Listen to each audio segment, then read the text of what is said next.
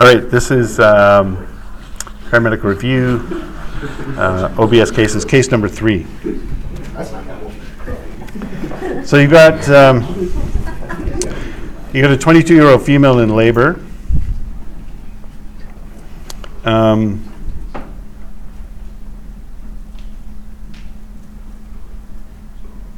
uh, What do you need to know when you make uh, contact?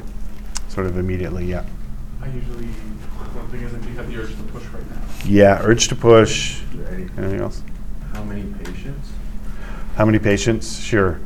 Uh, Because they, were were they in an MVC or was her husband on the way? Oh, yeah, so, no, her husband was on his way to take her to the hospital. He was involved in an Oh, okay, so MVC. she's not with So them. she's, yeah, sorry, she's at home, yeah. Just, you know, No, running yeah. things through my head. Yeah, yeah, for sure, yeah. Uh, So, yeah, urge to push, that's really the key. And uh, uh, her contractions are a minute apart. Uh, What's your thought process when you hear this? Baby's coming. Baby's coming, yeah, yeah. So she's standing at the door with her bags, and she's ready to go. Get her in the back. You could get her in the back. I think we're gonna go, it's a little more open maybe to clean environment. I'm not sure I want to walk her to the back of the ambulance. That would make me nervous. If she's at the door like this, um, walk her to the ambulance or walk her back to the living room. and then She's gotta walk somewhere, you know? man, it doesn't take long, eh? Before, uh, well, you might, you might fore and after. Um, presumably, you brought your stretcher to the front of the house, so you might be just walking her down a couple of steps and get her on the stretcher. But yeah, I would get her on the stretcher right away. Uh, I, I don't think I would stay in the house if she was standing at the door. If she was in the house, though, on the sofa, that's a different thing. Yeah. Someone had their hand raised? No, yeah. Wouldn't it also depend on the person? Because some women, like, they have no issue walking, they're to live. Like, my cousin had a baby a couple weeks ago, Yeah. And she was, to like two minute Head- contraction, she decided to go to the hospital. Head, head was out and she was walking around. Yeah, she was walking, she was fine. Lifted up her skirt. Oh, shit. It's there already. Well, um, I don't know. I, I, I'm not sure it would depend on the person. I would, I think it depends on your judgment, you know? Because people don't always have the best judgment. Yeah. Would it also matter, like, how many pregnancies? Because if it's her first pregnancy, it might be a little more, Well, if she's got the urge to push, it probably doesn't Doesn't matter. matter Yeah, probably doesn't matter. Um, Her water broke 30 minutes ago. Stay or go, you're gonna go, you're gonna stay rather. Look for crowning, stay, next steps. Um, So if she's, um,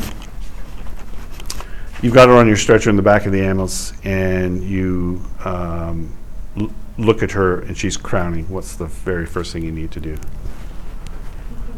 Call, call second group. Uh, well, yeah, call a second crew, not a bad idea. Um, and, uh, but you're the attending. Uh, you're going to do something physically. What are you going to do while your partner gets the OB kit? Because your partner, get, um, more importantly than that, support the head. Yeah, exactly. So, so you're going to use a, a non-sterile glove, but you need to support the head so the head doesn't come out too quickly. So we don't we diminish the risk of a tear, right? So support the head right away. That's one of the biggest mistakes uh, made is not supporting the head, and then the head comes out too quickly. Uh, maybe even coaching the breathing while you're supporting the head. Your partner can get everything else for you, right? Your partner's your assistant. Um, get your partner to call for backup. Your focus, 100% focus, is going to be on the baby, delivering the baby. Has anyone uh, been on a delivery yet so far? Have you? Yeah. Yeah. How involved were you able to get?